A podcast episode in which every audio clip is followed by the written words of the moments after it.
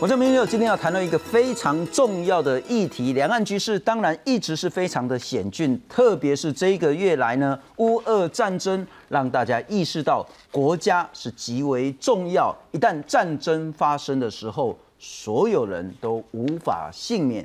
因此，这一阵子呢，其实应该很长一阵子了哈，大家在谈说我们现在一南哈，做兵做瓦固做戏够位了哈。那四个月真的可以学到什么东西吗？四个月之后，万一台海发生战争的话，这些受训四个月的军人可以上场打仗吗？因此，一直有一个声音，而且这个声音呢，最近越来讨论热度越高，是应不应该从四个月的疫期恢复至少是一年？啊，也有人讲说要恢复成两年的疫期，该这样做吗？为什么这个时候要这样做？我们真的国家面临到非常严重的迫切危机吗？如果是，那恢复成一年的疫期，它的必要性是什么？一年疫期到底要干嘛？之前很多人批评说啊，揍兵哈，拍谁啊？浪费生命。为什么呢？因为在军营里面呢，阿力就是拔草、扫地，然后刷油漆，然后写这些报告，这真的对打仗有任何的帮助，有任何的意义吗？今天好好来谈一下，应不应该把现在的疫情从四个月恢复成一年，要或不要？如果要的话，包括说军中要训练什么东西，也包括说军中的管理文化应不应该一个做大幅度的调整。来介绍四位特别来宾，今天呢是叫做跨世代的多元对谈。首先来欢迎是台湾学生联合会的理事长，也是前辅大学生会的会长黄天伟，天伟你好。主持人好，来宾好，大家好。哎，你应该还没当兵吧？还没。你现在是大四？呃，对我大四，应届大四，刚体检完。对，所以是常备役。如果你毕业啊没念念研究所，你就被对，就能早进去了。那你应该就是四个月了吧？理论上是。对。OK 啊啊，如果恢复成一年哦，先不谈你自己了哈，你周边的朋友甚至你的学弟们支持吗？呃，我觉得最主要要讨论的东西是你进去四年，跟你进去一呃不是四个月，或者是你进去一年，到底差别在哪里嘛？比如说，如果说我进去都平平都是扫地除草的话，那四个月跟一年其实相差不大。但对大家来说，当然还是一年的关系，所以可能像他们生涯规划、实习、找工作、就业，或者他们要继续进修，都会有一些影响。我如果啊，不是不是我了哈，如果国防部跟你讲说，我们从四个月变成一年。整个都是战绩的训练，都是国际局势，都是战略的这个分析，然后来去让你有更多的这些能力跟观念，包括说不管是步枪，不管甚至连迫击炮，那这一次乌俄战争我们看到很多那个所谓的监射的刺针飞弹啊这些的，让你完全熟悉，甚至在更进一步，无人机的驾驶技术都可以传授，甚至在更进一步。包括说整个地方的这些组织啦，或是其他的部分，这样子能说服你吗？如果我在训练的内容大幅度的改变，嗯，我觉得是。还需要讨论，毕竟它牵涉的层面不只是我在训练内容上面而已，那还包括说到底台湾需要什么样的国防？那呃，比如说你刚刚提到国际群国际局势，或者是说台湾的军备，然后还有我如何去操演这一些呃步枪啊，或者是无人机，甚至到无人机这样子的东西，它其实还是要建立在于说台湾到底需不需要我做这件事情，还是说其实有更适合的人可以去做这件事情？是，那它会连连带影响到的就是像我这样子的呃义务役，需不需要去？学习这样子的知识，还是说，其实我应该学的是如何去辅佐这一些具有专备呃专业知识的人，如何去实行他们的战略？不管是四个月或是一年，这些义务役的役男，究竟一旦发生战争，他要扮演什么角色，要先定义清楚了哈。但我这个先撇开，我先请教，四个月跟一年，对年轻的朋友，对还没当兵的朋友来讲，有很大的差别，还是有很大的差别。对，因为呃，老实说，我们在进入到军中的这个呃岁数或年龄嘛，当然是可能大学毕业，是那可能要考研究所，可能要就职，可能还有一些 gap year 之类的规划。那呃，一年的时间其实它会蛮大程度影响到我们到底要不要继续进修，还是说我在这一年里面可能家里发生什么样的变故，我需要赶快去工作，或是其实呃有一些。人家家里比较清寒，那他们可能需要我赶快去工作，然后帮家里赚钱，然后来抚养可能比较有有弟妹之类的。那这些东西他们有有没有去考虑到？我觉得才会是四年变成呃四个月变成一年的最重要的要考虑的因素。举例来说，譬如说你那个现在大四，那今年就可以毕业了吧？对，毕业了，如果你没有要继续念书，然后你是四个月的话，你也许呢可以先去找工作。嗯，那譬如说你来公共电视当记者，然后呢，虽然我们片库不见了啦，不过 不过。公司也许可以跟你说，哎，四个月后你来报道。嗯嗯嗯嗯。但你如果跟我讲你要当一年的兵，恐怕很少公司会说没关系，我等你一年。所以这时候你 生涯规划就会受影响。对，它其实就会变成是我要等到我一年过后。或者是呃，我可能在当兵的时候有些休假的时候，我才能赶快出去，赶快找到工作。那可能也没有办法到很周全的考虑。可是之前人家都是一年，而且更早之前都是两年，甚至海陆是三年。那那就是全国所有的役男都受影响。嗯，所以几乎也就没什么影响了。嗯，我觉得问题不在于说到底之前是一年，或者是现在是四个月调一年之类的。问题在于，就是我现在是呃四个月，然后要变成一年的话，它其实在就业环境上面会有很大的变迁。像是我们现在说四个月的兵兵役嘛，那它其实是从八十三年。没记错的话，是从八十三年开始算的，役男需要去呃服四个月，然后在八十三年以前是一年嘛。那等于是说，从八十三年开始到现在，我是八十九年出生，然后我刚好被呃就是叫去体检了，所以至少会有六年的期间，他的就业环境是在就是我四个月的兵役，然后我出来就开始就业。的状况下去讨论的，所以如果你切回去到一年的讨论的话，就会变成你要大幅改善这个呃大幅改变这个就业环境，你会变成说他们要适应。你在一年之后才可以来工作，或者是说你接下来的步调需要更加快，才可以应对这个就业市场的需求。是，这是非常实际的一个考量。然后我们欢迎其他的特别来宾是退役少将于北辰于将军，你好，主持人好，大家好，非常感谢。在特别欢迎是立法委员钟嘉宾，钟炳伟，主持人好，观众朋友大家好。亚太防卫事务杂志总编辑郑继文，继文兄，新春好，大家好。好，将军我先请教啊，年轻人当然是说第一个保家卫国，他没有问题了哈。但你现在突然间跟我讲说，我如果四个月变成一年，说实在，任何人都会傻眼然啊！因为大家都当完兵，就是我要跟你去当，你去当。可是真正那些要去当的役男，他真的会受到冲击。您支持在现在的情势下，役期从四个月变一年吗？哎，不支持啊！你不支持？我是少有职业军人不支持四个月变一年的哈。为什么？因为当时其实募兵制，我在国防部，我是负责作业的。我是作业，我你就是把一年砍成四个月那个人。对对对，我就我就是那个真正的承办参谋。OK，对所有的这些理论基础跟这些跟各级长官报告的事情，那时候是我们这个 team 里面在做的。那那时候我上校，所以等于说我是我我我是算是里面蛮核心的人物。那当时说服长官为什么要把四一年变成四个月？兵员过剩，人太多了，人太多了，然后会让很多人到了部队之后呢，他呃多余的。没有做好呃这个一个当兵该做的事，会让这些役男觉得他在浪费生命。是，所以那我们就提出一个一个立论基础，就是说，随着武器装备的进步，不需要这么多人来操作装备，但是我们的战力不会有间隙，一样的人啊操作一样的东西，随着装备的提升，随着科技的提升，我们会有更强的战力，所以就不需要这么多人，所以才会把这个多余的这个人力把它减为四个月。然后让他很快的回到社会去增加社会的生产力，然后让这些有志愿在军中服务、把军人当成他的呃生活生涯规划一部分的人，到军中好好来学作战技能。所以我说，当时我们把义务役跟志愿役做了一个很明显的界定，叫做义务役四个月进来，那叫做受训；是志愿役叫做什么？叫服役。这两个是不一样的事哦。我来服役是说，我把这个当成我终身的事业，我可能做五年、十年、二十年，甚至三十年。是，所以我会精益求精，每天做得更好。这是职业军人该做的事。而义务役的这些弟兄、这些士兵到了军中来，他的目的是什么？保家卫国，尽义务。所以说他做的是什么？他做的是受训，他不是服役。也就是说，在国家没有困难的时候，他不需要在这里拿枪在那边站卫兵，不需要。他回到社会上。以他大学的专长，以他科技的专长去奉献国家社会，追求更高的国家利益。这当时我们是这样子来定位的。那现在因为乌克兰的战争出现了，因为俄罗斯入侵整个威胁提升了，我们又回头过来说不行，这样不够，我要把这些役男每年十每年十万的役男全部再抓进来，全部来服役，这样对吗？这样子战力会更强吗？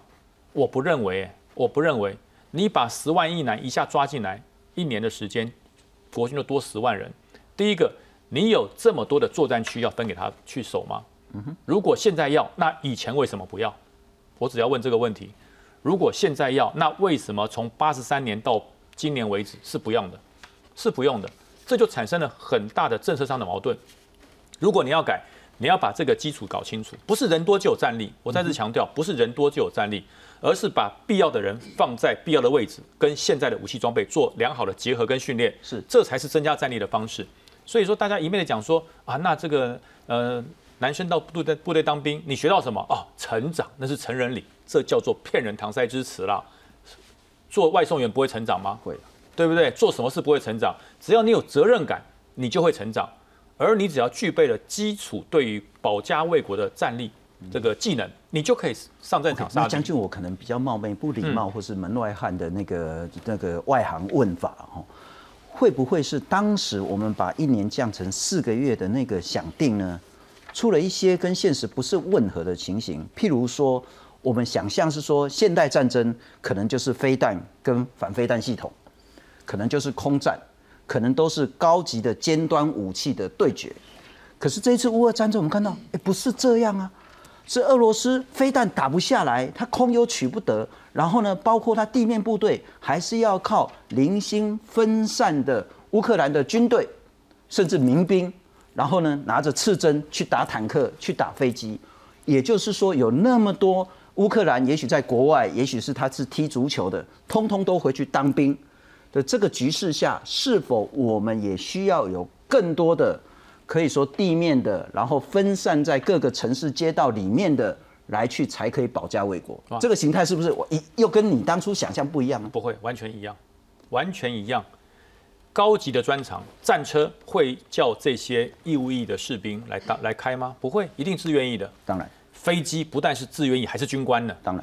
对不对？这些高阶极少数的极少数的军官，高阶的爱国者飞弹、天宫飞弹，会要义务役的来从事射击跟管制吗？不可能，不会，都是自愿意。所以这些高阶的武器、精准的武器，一定自愿意。是因为这个东西一年训不出来了，那至少要一年以上。所以自愿意的役期长，而且那是他的工作，是他的职业，所以他必须要专专精。而义务役竟然是干什么？义务役竟然是做初级专长。包含了刺针飞弹跟标枪飞弹，那都不是高级专长。是，如果说今天标枪飞弹是一个很难学，要学习一个月两个月才能出师，这个飞弹没有人会买了。了解，标枪飞弹一定是最短时间之内经过了紧急的讲解跟训练，它就可以上手，所以这个飞弹才好啊，才有人用啊。那在乌克兰使用这个标枪飞弹打战车的，或是用刺针飞弹打飞机的，这些人都是职业军人吗？不是，不是，都不是。外国征召回来，回来回来爱国的，回来报国的，回来保护国家的，经过了大概五到十个小时的训练，他就上场了，而且就发挥作用。所以不是兵役长短的问题，OK，是精神战力的问题。到底全中华民国的国民年轻人有没有办法像乌克兰的人民一样，遇到了国难，你能够把命都豁出去？我只有一个信念，就是我要报国，我要保护国家，保家卫国。如果有这个精神战力，时间长短不是问题。那但是现在我讲国防部做对了一件事，教招的改变。教招以前的七天呢，我以前在部队带过教招兵，那叫干部的噩梦，不是兵的噩梦，是我们的噩梦。是进来他们离开了营区之后，我们只求一件事：哎，出去不要告我。了解。出去不要告我，因为告我有人会来找我啊，这个民意代表会来找我啊，那我长官就会定我啊。所以我们那时候只求这一点。这次教招改变了，是变成说这个教招兵出去，我要问一下教招兵，你这一个礼拜觉得你有没有在混？如果你再混，我就完蛋了。是，那让这个教兵觉得说，我进来很充实，我真的有学到保家卫国的技能，而把这个教招每年如果都训十四天，比你当两年还有用。因为一个这个义务役的士兵，他退伍以后管制八年，那以前的是某些士兵当了两年兵之后，他退伍以后可能四年才被招一次，有的五年甚至八年都没被招过。是你这个兵。退伍两年不碰枪不碰炮，我告诉你，你的技能全部还给你连长了啦。当然，你全部不记得。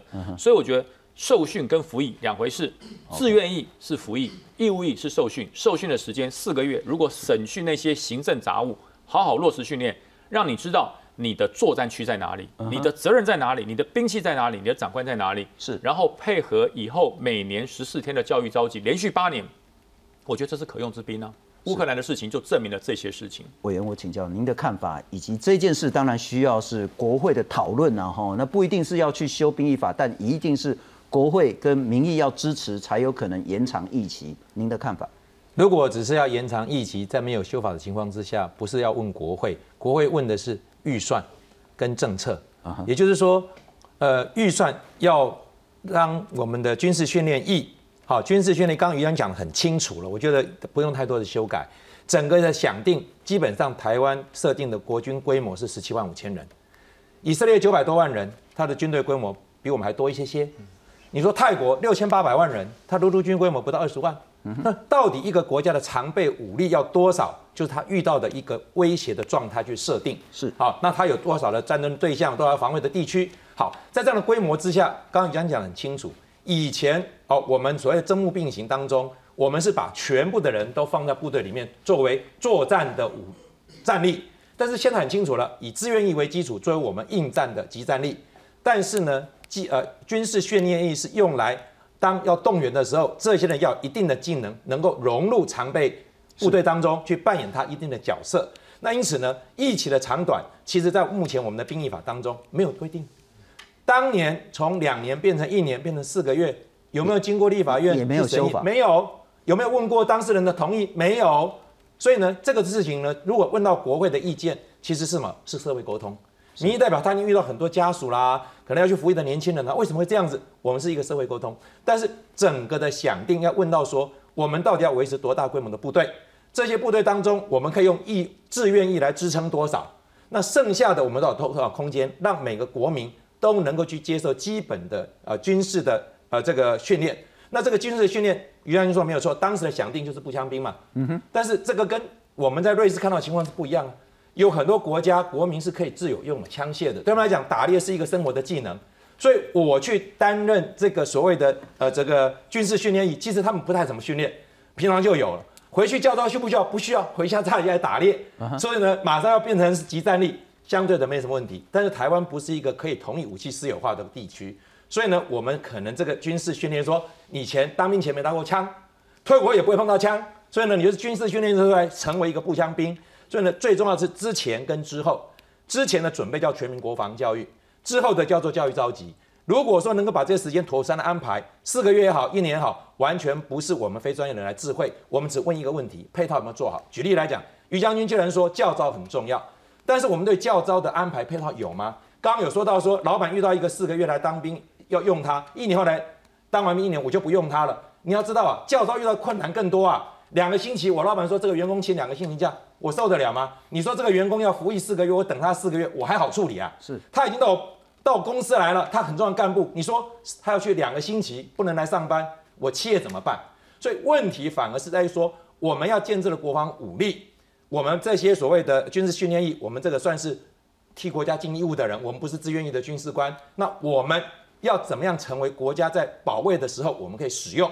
那军事训练役就定位在。从你没有碰过枪到你可以有基本的啊，从呃这个在军队当中可以扮演一定的角色，这个时间是两个月也好，四个月也好，六个月也好，于将军专业人士去决定。但是接续下来每每年每年要多少时间维持这个技能？我说就当我一个当个救生员好了吧。我要成为一个成熟的救生员，我至少要十四天的训练。我从会游泳考进去能游二十五公尺、五十公尺，到我训练能够救人。然后呢，我如果是红十字会的，我每年要复训啊，是看你们技能有没有退化。那如果我是去当救生员，职业的救生员，我当然维持很好嘛。那如果不是，哎，我如果好几年没有去复训了，看到人掉到水，我敢冲下去吗？我也不敢呐。CPR 急救我不晓得做的对不对呀。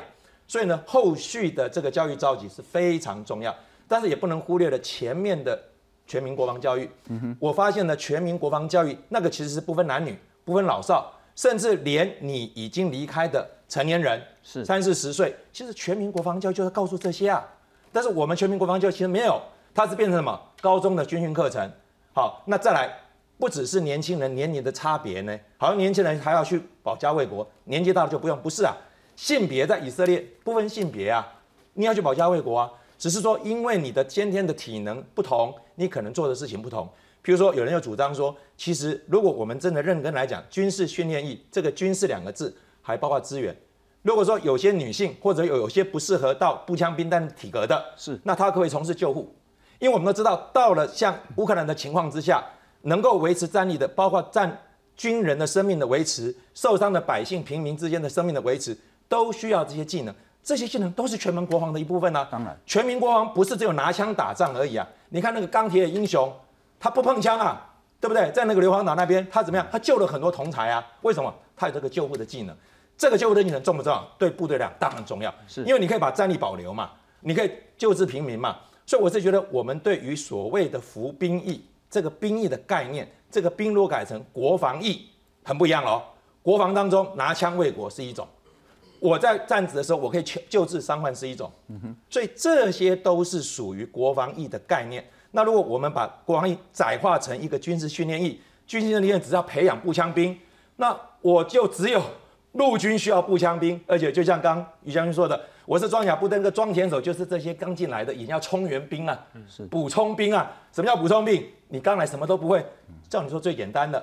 那所以我是觉得呢，我们现在回过头来问，目前兵役法是不分性别哦，不分年龄哦。当然年龄上，我们从十男子从十九岁起役，非自愿役的到三十六岁除役，这段时间你都在怎样要有服役的义务、所以我们的教招就是这样来的，对不对？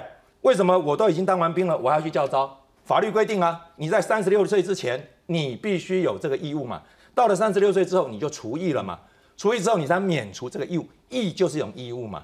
所以我是觉得，目前兵役法的架构之下，国防的战略思考要把前端跟后端放进去。那我在立法院我就提案很多，我说你要让他可以去接受教招，要给什么？要给雇主诱因。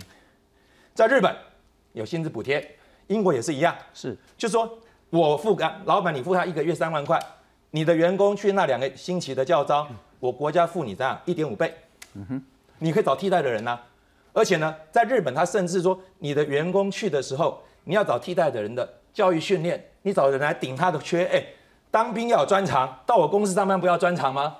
那我因为他去服役，我要有人来做，我要不要教育训练啊？要啊，所以不止他的薪水国家要付啊，因为我保留他的职缺，我的薪水负担没有减少嘛。我找来替补的人的教育训练，国家也帮我付，这样的配套才会让企业全民都愿意支持全民国防。是不然的话，我们只是把所有的帽子、所有的压力都丢给年轻人，你们自己看着办。以前我们也是当过两年兵的，现在你们四个月那么凉，现在给你一个一年，你叫什么叫？一样要干，这样是不对的。了解，不能把这些责任义务丢给特定世代的特定人，应该是全国、全社会、全民来分摊。是，不过纪文兄，我们怎么看这一件事情呢？哈，但是我看起来很多重要的政策的制定者、政治人物，其实现在也比较说应该要来讨论，不是已经决定了哈，但是现在应该要好好讨论。总统蔡英文说，请国防部对教招的部分呢，持续检讨精进，后备战力要强化。那总统府发言人说，疫情的长短哈，你要来看这个战训任务的训练量能，那符合不对称作战的战备思维，是不是要一年？没有讲那么死了哈。那行政院长说，长短疫期呢，攸关百万、千万人，国防部要好好来评估，但一定要以保家卫国为重。国防部长说，尽量不要修法，如果有定案，定案当然就是延长成一年了哈，也是公布之后一年才会实施。那会不会溯及既往呢？现在在研究当中。可是呢，已经服役过的呢，多半主张说四个月太短了，至少要一年。那内政部长徐国勇讲得更直接了哈，他赞成役期要延长。如果多花一点点时间，从四个月变成一年，国家可以继续存在。那这一年这几个月的时间又算什么呢？在这个时间点，应否再审慎来思考役期的长短问题？我认为乌克兰战争和台海战争，它这个整个进行的方式绝对是不一样。哎，乌克兰和俄罗斯是领土相连，因此它更强调所谓的陆战。哎，可能人多人少，这个时候会这个影响战局。但台海作战完全不是这么一回事啊！它更强调就是首先制空，哎，联合制空、联合制海、联合反登陆，它是有节奏的。而且我我我我我平息可能不太准。但是我可以拿这个蔡总统第二任就职的时候，他强调的军事建设，我记得是有三点，哎，第一个发展创新不对称的战力，是；第二个是合理化部队的管理；第三个是强化后备战力。也此蔡总统这个是第二任哦，他第一任其实已经是熟悉所有的军事事务，而且我必须说，我跑这个军事线三十年，蔡总统是我看过对于国防相当用心的总统。她虽然是女总统，但对于国防的重视丝毫不亚于之前的总统。呃，视导部队，然后这个呃这些活动都相当的频繁，因此他对于军事他是非常的了解。因此，我们从第二任他所强调军事强化这个三个政策里面，我们是没有看到所谓兵役，特别是这个义务兵役期是不是要延长。因此，就蔡总统当时或者国防部给他的讯息，兵役是不是要延长，其实不被列入考虑，因为。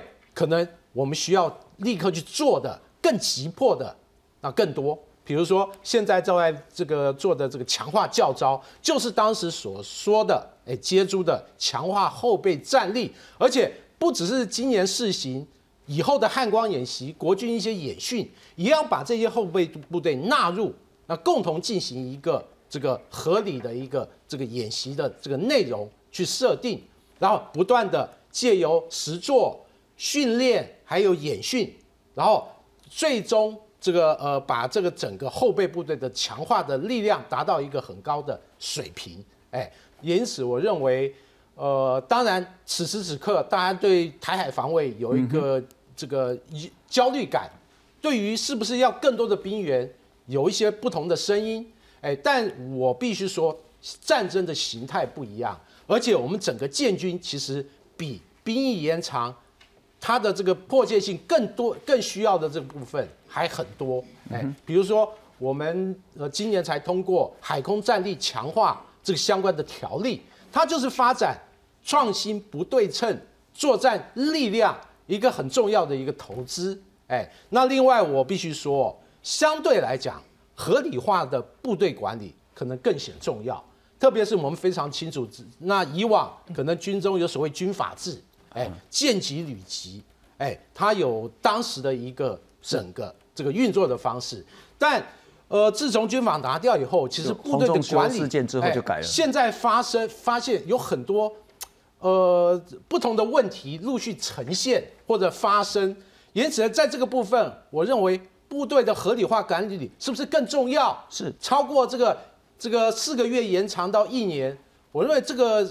这个部分可能倒值得大家更深入的去思考。我等一下，我们好好来谈一下部队的管理跟训练内容。但是我请教一下纪文兄了哈，呃，所谓的延长役期或是增加兵员，甚至恢复以前我们想象的征兵制，现在也叫征兵制，只是这个叫做军事训练役，它其实是四个月的。那我们现在把它讲的精准一点，就是四个月变成一年的这种征兵制，除了兵力、兵员之外，还有一个很重要的就是。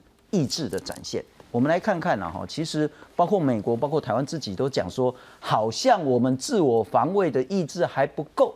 我们来看看美国在一九年有一个国防授权法，他就要求说，对台湾的后备军力呢，一年内要向美国的国会提交评估报告。这是美国要求美国，不是美国要求台湾然后，那因此美国就来台湾来评估啦。那评估结果是什么呢？他说我们后备部队是无效战力。那因此，国防部长邱国正就投诉《华尔街日报》说呢，一二年募兵制配合国军精英化，是专业军人操作尖端武器；而二二年呢，全民防卫动员署，然后后备教招年年失训一次十四天。那国防部在二零二一年的时候呢，说要增加不对称的作战能量呢，后备动员改革是重点。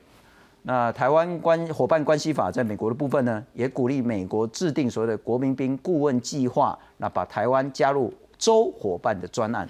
从后备的部分，如果大家对后备的能量是有疑虑的话，是否我们在前端所谓的一年这种征兵，就需要强化来去具体的展现保家卫国的意志？我认为保家卫国展现的方式很多，那是不是要把疫期延长，就是代表这个保家卫国这个决心的强化？我觉得可能不一定哦。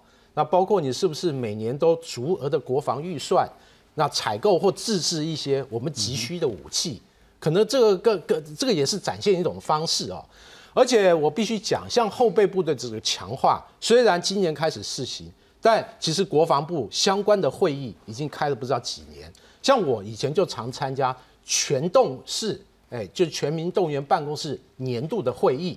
当时其实历年的开会里面，那国防部还派员去很多国家去访问，比如大家有谈到有什么芬兰模式、瑞士模式、以色列模式。其实我记得有一次开会的时候，有一个后备部队的长官就举手，他说：“各位先进，大家分析的都很好，但是我现在遇到一个很大的困难，我没有人，也没有足够的经费，因此在这两项都缺的状况下，你跟我讲芬兰模式、瑞士模式，实在是挚爱难行。是因此，我觉得哦，这个疫情的这个多寡。”那要调整，我觉得不难。但是你整个这个编装，还有你要打什么仗，你如果这种基本的问题、大格局没有搞清楚，我觉得这个整个政策的施行，那确实是非常不够周延。不过同时也要请教委员跟将军了哈，就是疫期的长短，跟我们的作战的能量，跟我们保家卫国的意志。这中间是否有一定的关联？不过我们也来看看这件事呢，在最近讨论热度真的是很高。你若加开淡薄时间，国家永续可以安全的，国家可以继续哦发展下去，我们国家继续存在。你一年的时间、几个月的时间又算什么？俄罗斯攻打乌克兰，引发国内关心我国的军事实力。尤其是台湾现行的兵役只有四个月，常被质疑战力不足，因此延长兵役的呼声四起。对此，徐国勇举双手赞成，而国防部部长邱国正则说还在检讨，一旦定案公布后一年实施。我要我只能承诺，等一旦有了定案要公布了，公布以后有规定，一年以啊一年以后开始实施。兵役应该延长多久？有立委就提议应该恢复一年，对此民众的正反意见不一。一年的话，我觉得我我愿意啊，然后我也不排斥去受一些军事训练。我个人是比较不希望延长啦，因因为我其实马上就要毕业，就要去当四个月了，因为我自己有其他的就业的安排跟计划。不过，长期以来，当兵被视为浪费生命。去年还有外媒报道，台湾军人都在扫地割草。当时邱国正回应，站卫兵和打扫都是勤务工作，他对国军很有信心。不过，面对中国可能武力犯台，有立委希望不只要延长兵役，还必须全面改革军事训练，才能真正提升战力。记者综合报道。听我先请教你，然后我们回到刚刚我们所谓的那个军中的训练内容，以及军方的管理文化跟方式这一部分。那我们现在先来看看现在这个四个月叫做常备兵役的军事训练。那怎么训练呢？第一个入伍训练五个礼拜，这是军人的基本职能课程，合格的步枪兵，至少步枪你会用敢用了哈。那之后五个礼拜之后会有十一个礼拜，第一个你可能分在。家里附近，你可能外县市，甚至你可能到外岛去，到常备部队。那现在讲的很重要，叫做为用而训。战场是长什么样子？我现在训练你以后怎么应应那个战场，而不是为了让你服从，叫你折棉被跟豆干一样，叫你每天大声唱军歌，然后叫你这边青蛙跳、伏地挺身。其实这有些是体能训练，但有些真的是折磨人。然后，现在说是要为用而训，训用合一。一般专长呢，实弹训练，然后战斗教练、战术、行军、野炊。中级专长呢，就是到各兵科去了哈，就是看你该是什么样的一个所谓的什么兵。预期效益说呢，四个月之后立即动员，立即作战。甚至呢，在外岛的这些役男呢，都可以是前线的战备、整备等等的这些情形。你因为你还没去当嘛，哈，你的你的学长那四个月是受什么训？你的学长的学长那一年又是受什么训？嗯，我们自己听说，当然都还是说他们进去就是在这边被整内务啊，然后还在除草、扫地什么的很多嘛。但我觉得更前端来谈的话，就是他们说为用而训、训用合一这件事情，在现在的。呃教育下面来说，我觉得是没有到很实用。像是前阵子其实监察院也有提出，就是对现在的呃。志愿役跟义务役训练，他们内容是什么？然后之后出来大概会是什么样的状况？那我们自己观察的是说，呃，就像是我提两个问题就好了。一个是像刚刚讲到实弹射击，现在的实弹射击在义务役只有八十发，然后志愿役只有一百二十四发。我其实蛮好奇，就是现在这样子八十发的状况下，我要学会我要卧射、跪射，然后还有立射，然后还要学习如何在跑步的时候打射击的话，我这样真的够吗？那第二个问题是，就是像是。呃，现在的很多体能训练，他们其实都还是维持在以前跑三千嘛，然后仰卧起坐、伏地挺身这一些东西。但其实这些东西都训练的是你的肌耐力，它是在负荷你身体的体重。而真的在战场上，我们使用的是可能像我们要扛炮弹，我们要真的去躲避敌人的追击的话，我们需要的使用的是激励。我们并不是要对抗自己的体重，而是要对抗如何去躲避他们的东西嘛。那这一些东西，它其实更需要的是针对这一些呃战斗的状况。去设计的训练内容，当兵四个月射八十发的子弹啊，都是定靶嘛，对不对？对，都是定。你就假设那个那个解放军 是站在那边不会动啊，让我先慢慢瞄准，再慢慢打他这样子。这蛮可爱的想象啦。了解了解。那没有所谓的其他的战绩，让你的学长认为说啊，卡西文要有 gay 单，接受四个月训练之后，万一打仗，至少我会活下来的这个训练吗？我自己听说是比较少。那呃，其实学长们在当完兵之后出来，大概常跟我们讲一些事情，包括刚刚讲到战绩的训练，然后可能像格斗技、近身搏击这些东西，他们都觉得很重要，但其实军队里面不一定会教。那还有另外一个很重要的是，我觉得在现在的战略情况下，很重要的是如何应对中共的，不管是资讯文化上面的统战，你要如何培养这样子的意识？它不只是建立在我们现在可能在军中的学习，它更建立在之前的。从国小、国中、高中、大学这样子的学习历程中，你如何去认知到你的敌人在哪里，你的共同体的边界在哪里？你要保护的是谁？你要对抗的又是谁？他们会用什么样的方法来攻击我们，来让我们觉得说，我们到底该不该面对他？嗯哼，好，梁将军，我觉得那个是一个很重要。其实四个月、一年当然是一个议题，但恐怕四个月或一年要训练什么才是最最的关键。我知道这一阵子有一些我的朋友都去西门町呢，那个所谓的那个是民间的靶场呢。去射击，那也许就看到乌俄战争。我想问的是说，如果有一个理由，那应该就可以说服很多很多的意男，不管是四个月或是一年，好好接受训练。是台海战事如此的紧张，万一一旦发生，你被点招叫招，或者是你被拉去当兵的时候，你接受我的训练，你才有办法活下来，才有办法进一步保家卫国。我还是想问的是，不管是现在的四个月，乃至之前的一年，乃至以后的不管四个月或一年，究竟我们的训练内容是什么？呃，训练内容哈，四个月，为什么我一直说四个月是足够的？因为他不是专业军人，他是保家卫国，他不是专业军人。专业军人是像我们这种。你说我要会作战指挥，我还会看地形，是我要会知道光度、潮汐怎么判断，我知道什么时候敌人上来最适合，我什么时候反击，用什么样的武器打是最适合，这是我们专业军人该做的。义务役的他不需要知道啊，他的专长不是这个啊，他可能在台积电啊，他可能在台大医院当医生啊，他的专长不是这个。你要让每一个人知道一件事：第一个，你在战场上未来发生作战的时候，你的位置在哪里？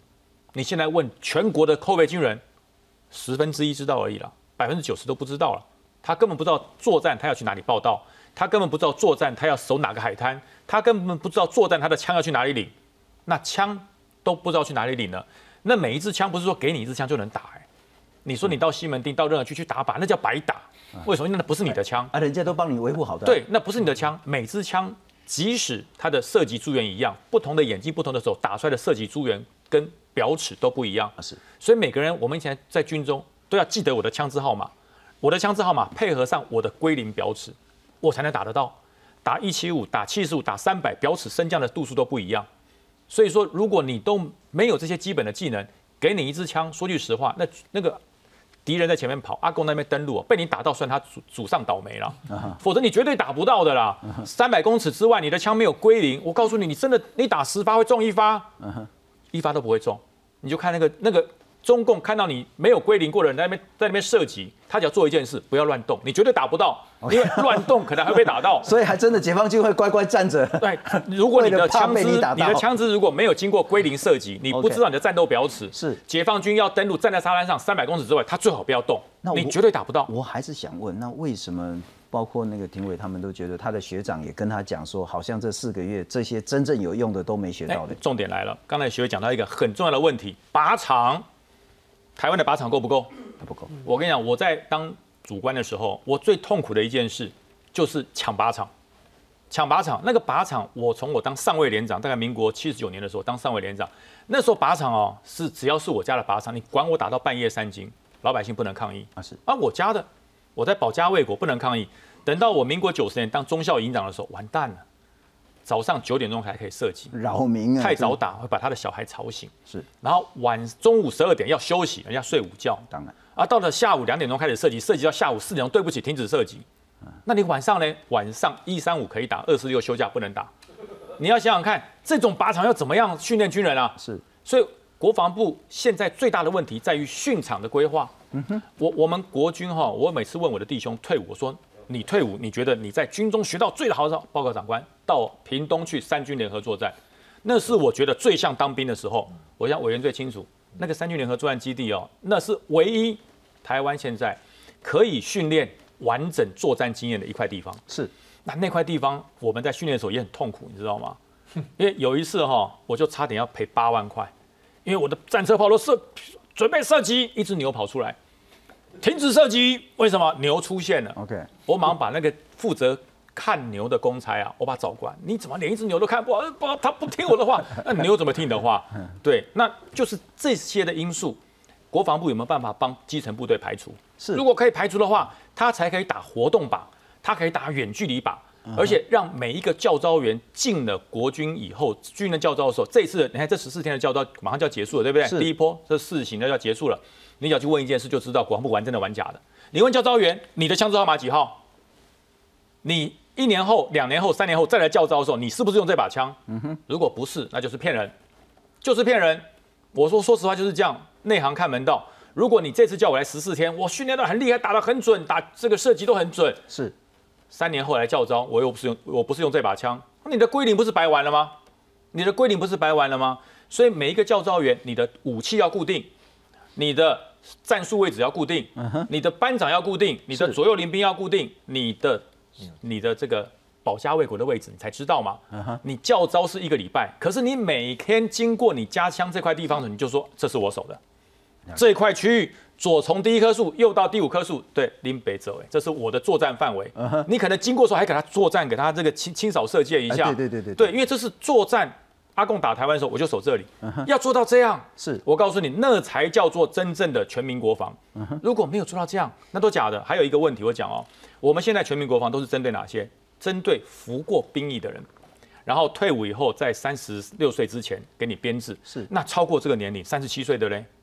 那他就不能用了吗？对，我上上次我讲，对，他就不能用了。我对四十八岁的就没办法。还有很多事情可以让超过疫情管制的人做，例如说军事勤务队，你要把编制，他本来是医生啊，他作战的时候可以急救啊，他是这个专长，他是这个这个负责开车的啊。我不打仗，我可以帮忙做军事运输啊。是啊，这些东西国防部的军事动员队有没有成立？这些事情有没有落实？而且你要像我们这一种常常外面这样晃来晃去。对。高速公路瘫了，那主要的道路瘫了，我还可以骑着摩托车从内湖跑到万里去，可以做传令。是很多的事情，我想作战讲起来是很简单，大家看乌克兰，哦，乌克兰打了就打了，因为为什么人命消失不值钱？不过委员，我要请教你啊，刚将军谈到两个极为重要的，一个是当兵役期可能是一重要，但更重要是训练的内容，但训练的内容牵涉到另外一个议题，训练的能量。你接下来把十万个那个阿兵哥从四个月变成一年，你有这个能量吗？谁来教他们？好，很多很重要的教官来教他。那靶场在哪里？然后整个不管是场所、能量、人员，都是一个问题。恐怕我们不能只说一期长短而已。所以我们来看一下哈，刚讲三军联军基地就有屏东嗯，那里过去我们都看到星光部队，哪里？新加坡来的。是。那我们就来看看别的国家怎么做。的确，于将军说很清楚。新加坡的他们的后备军人，他们是整个营为编制，也就是说，我每次教招的时候，就像你说的，我遇到的临兵班长、子子战干部都是同样的人，也就是说，他们是一个团队，很清楚他们的作战位置、他们的作战任务、他们左右临兵谁，他负责收什么武器，每次来都是同样的人，所以他们是按照他们的年龄哦前后梯，哎，可能我比较早学长，我可能占这个位置，你后来随着年龄的成长，新陈代谢，但是作战单元是固定的。所以新加坡他们星光部队带来台湾训练，他们这里有三军联训基地。那我们在想，这是第一个，就是说我们的后备军人啊，我们后备役的军人，我们要维持这样的一个后备的一个战力。那我们用什么方式来维持？新加坡是一个做法。第二个，我们来谈疫情。我一年变四个月，四个月变成两年，当然训场会不够。但如果我们把这两年的疫情，我们来拆开来思考一下，从二十岁到三十六岁，我每年要去两周。我是不是抵一年，对不对？好，我四个月的步枪兵，那我这这四个月之前，我从十五岁到二十岁，我每年暑假去一个月，那是不是要抵上那另外八个月？是。换言之，我们对这两年或一年一起的想象，不要集中在那这拱边啊、单破单啊、被退役啊，不是这样子。不要连续一年。你要一个军事训练役，大概就是四个月够了。但在进入军事训练役之前，你的职涯规划，比如说我说泰国。泰国他们这样，他们我去泰国看的时候，他们有那种高中生啊，就穿着军服啊。我说为什么在穿这种？因为暑假到了，他们参加一个月、两个月的那个，就是那我说为什么他们参加？他说因为他们选择念大学，考大学，大学之后就是军官。他们这两年呢是摊在他们从高中生到大学这四年的暑假去完成。但是如果说我说我不想当大学，我想当军官，那就等一下，你就高中你就不去参加这个军事训练，是你就怎样？二十岁之后就抽签，然后呢当两年兵。那的确，泰国就让两年兵，就像我们之前的两年兵一样，帮军官啦整理内务啦、开车啦，啊，做环境清扫的工作，他们也会是这样。所以我是觉得说，我们把疫情的想象往前往后去分摊，这四个月的步枪兵的训练、军事训练很清楚。但在这之前，你可以在你的二十岁之前的学生生涯，我们都有暑假嘛，你可以决定说，我是不是要把我的这前面几个月我摊在这里，让我这四个月我很轻松，我可以胜任。那至于说我退下来之后，我转成我的后备役之后，我到三十六岁之前，我每年有两个星期啊，对不对？那也算起来加起来十五年，也三十个三十周了嘛，是也抵得上一个年了嘛。是。那如果说我超过了三十六岁之后，就像军事勤务一样，我再转换成另外一种，所以这个役的概念呢，不是要集中才能好管理。过去我们把这两年的役集中管理是为了什么？因为人太多嘛，战后婴儿潮，大家都要服兵役，部队六十万大军。这个备战都来不及了，还要训练你们这些人，通通集中起来，好管理，就跟我们的国民义务教育一样。我们为什么那时候的考试制度啦，我们那个教师编排啦，因为人太多了嘛，集中管理。那现在呢，少子化了，我们慢慢的开始思考，怎么样的一个国防战力，我们用什么样的训练方式，怎么样让战力可以维持？所以我是觉得说，第一，我们后备教招的情况，新加坡那个方式可以参考，那才是真正像于将军说的，你可以知道你的战斗位置、你的战斗伙伴、你的作战的指挥，你要怎么做。好，枪甚至是同一把。像现在我们的国家预算是够啊，每个人一把枪，从你二十岁到你三十六岁，同一把枪难道做不到吗？做得到啊。有没有地方保管？那是因为过去因为我们的整个社会治安的观念，我们对于枪械这个东西啊非常敏感的。嗯哼，为了这个治安，国内的治安，或者说为了政权的维持稳固统治，他把很多的民众啊去去什么？去军事化，去武装化。为什么？因为你没有军事能力，你不可能武装，那么我这个政权我就高高枕无忧啊。一方面要反共，二方面怕你作乱，所以呢，我们就搞到四不像。那如果现在很清楚，因为国防的关系，因为我们民主的关系，我们对国家向心力有，那你应该适度的把国家掌握的武力，适度的让民间去装备。所以我的主张说，真的像瑞士一样啊，一人一把枪啊，训练的时候就拿同一把嘛，没事锁在军械库里面嘛，我都知道放在哪里嘛。战争一来，我都知道往哪里报道，赶快取了枪就站那位置。我的左右邻兵，我的指挥长官都很清楚，这样才能打。所以这要靠两年一起拆开来，四个月的军事训练跟之前的全全民国防教育必要的装备，跟之后的教育召集，到你除役之后，你的军事勤务的这些训练或准备或服务，都可以把它变成一整套。是纪文兄，我要请教你哈。那我们还回到很实际的，到底兵力够不够？那现在台湾军力有多少呢？二零二一年国军的总员额是二十一万五千人，包含志愿役十六万九。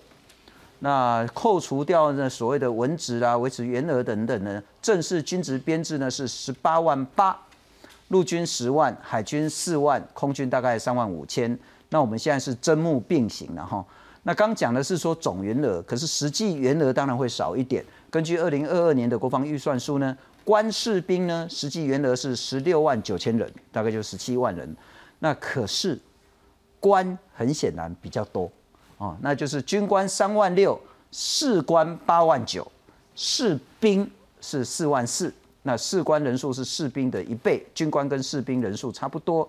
因此我们的问题是呢，包括说官士兵比呢。这个可能是有一个问题的，士官数量太多，然后以及陆战队士兵员额不足等等的问题，一个是比例问题，一个是员额够不够的问题。我认为哦，员额上来讲应该是够哦，特别是我们这个台海防卫，其实刚才有讲过嘛，联合防空、联合制海、联合防登陆等等，而且是常备部队，未来是结合后备部队，强有力的后备部队一起。这个遂行台海防卫，但现在我认为比较值得这个呃调整的就是你这个官和士官还有兵它的比例问题哦。那因为这个以往大家常诟病这个国军好像官过多，兵过少，是哎，尤其是像一些这个呃指挥部这样的一个单位，像我们有时候去这个记得去陆总，有一次去陆总去吃饭，哇。哇，好好才发现好多军官呐，是，然后这个呃呃反而士官哎非常的少，其实星星也蛮多的，对对对，星星也很多，哎，那时候让人家觉得哇，这个国军真的是官非常的多，哎，因此我认为这个部分那是可以值得再进行讨论，哎，但毕竟哦打桩边训嘛，它是环环相扣，我认为考虑就要做全盘的考虑，而不能说啊。感觉士兵不够，我把士兵多一点，但是否科学，还有是否是因应我们这个台海作战整个环境来设计，我觉得有问题。刚才于将军有讲到这个靶场的问题，我必须这个附带这个提一下，我们的靶场确实不够，而且我们的靶场普遍来讲都是一些比较陈旧的设计，我们缺乏现代化的靶场。试想，如果你的靶场，哎，你建设的可能全天候能使用，而且部分靶场给予地下化，是，因此你可以做涉及私训的时间是更长，你这样无形中你涉及的训量不就更大？那难难道老公二四六不打你吗？难道老公晚上不打你吗？难道老公不会在地下室在巷道里打你吗？对。然后我我记得哦，就是去年其实美国安和旅来台做一些这个试导嘛，特别对我们的联合兵种营做一些评鉴。其实他们就有讲，就是国军的射击靶场，哎，存在很大的缺失。那另外更重要的是，包括训练和实际演练，缺乏一个合理的敌情意识。是，哎，比如说野战电台架设，哎，你没有考虑到伪装。你可能基本动作做得 好，但是你没有一个配合伪装或地形地物去去巧妙的设置。哎，不止这个，我认为，呃，国军其实真的立刻可以做，而且改善自己作战能力的部分，其实还真的非常多。是，不过廷伟，我请教你哈，也许你就代表着那些还没当兵、快要去当四个月，或是有可能变成一年的这些年轻人。如果国防部要做一些调整，或者是不调整役期，但是整个管理的方式跟训练内容，你认为国防部该做什么样的沟通，该做什么样的改变？我最期待的还是就是跟之前一样，就是像是下乡的样子，就是我希望国防部可以到各个，比如大学、高中去。谈说你接下来要改成什么样子，然后我们接下来会面对的疫情会长什么样，然后我的训练内容有什么，然后我应该要知道的一些常备知识有哪些。那其实更重要的还有另外一个，就是刚刚也有提到全民国防的概念，就是呃，我们大概知道现在的民防是由村里长来建构成的，那就是分团长。但是其实大部分的人不知道说自己在自己的村里的时候，你应该要去哪里避难，然后你在战争来临的时候，你应该要做什么事情来配合一些在当兵的军人这样子，所以。我觉得更重要也是，就是你要如何去建构这样子的想象，跟这些人你要怎么去训练他，尤其是在现在村里场的年平均年龄到六十岁以上，你要怎么让他们成为民防的一一个环节？这是一个国，我觉得国防部需要去考量的点。那呃，还是回归到就是刚刚提到的疫情的问题，就是如果说国防部要来跟我们谈的话，还是会想要知道说，你对于现在这一个大家批评成这样子这么陈旧的训练内容跟管理措施，你打算怎么？么去更改。那我觉得国军不需要那种呃很 fancy 的口号，然后告诉你说你拍个影片帮我宣传国军，然后让更多人来当兵这样子，不需要。更重要的是，你如何让我们知道说，就是国军有改革的决心，国军真的知道他们自己需要什么东西来应对现在的国际形势，来告诉你说你要如何去保家卫国，我可以如何保家卫国。OK，好，将军最后再请教你，现在到底不管是国防部乃至于行政院乃至于民众，该调整什么观念，该改变什么做法？当然，军人的事业在战场，如果没有战争，军人的存在价值就低了。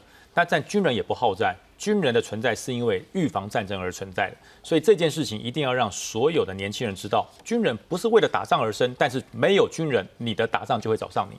所以说这些事情就是让这些年轻人他不要去服役，不要去让部队冲人数，因为部队平常不打仗的时候都是多余的，都是多余的。所以我们为什么叫推行募兵制？就是平时养兵少，战时用兵多。这是我们一个国防很大的概念。那至于说暂时要用兵多，如何用这些人？这些人怎么用？要让这些人他得到什么样的技能？不但可以自己保护自己，还可以保护家人。这才是跟这些年轻世代沟通，让他们愿意爱国，然后付出他们的时间，有限的时间。我再强调，有限的时间不是全部的时间。那种一次两年，一次一年，我真的觉得，呃，如果没有打仗，那这一年不就浪费掉了吗？一个人浪费一年，一万个人浪费一万年，呢，这不是很浪费？所以我觉得有限的时间做最精准的训练，让这些孩。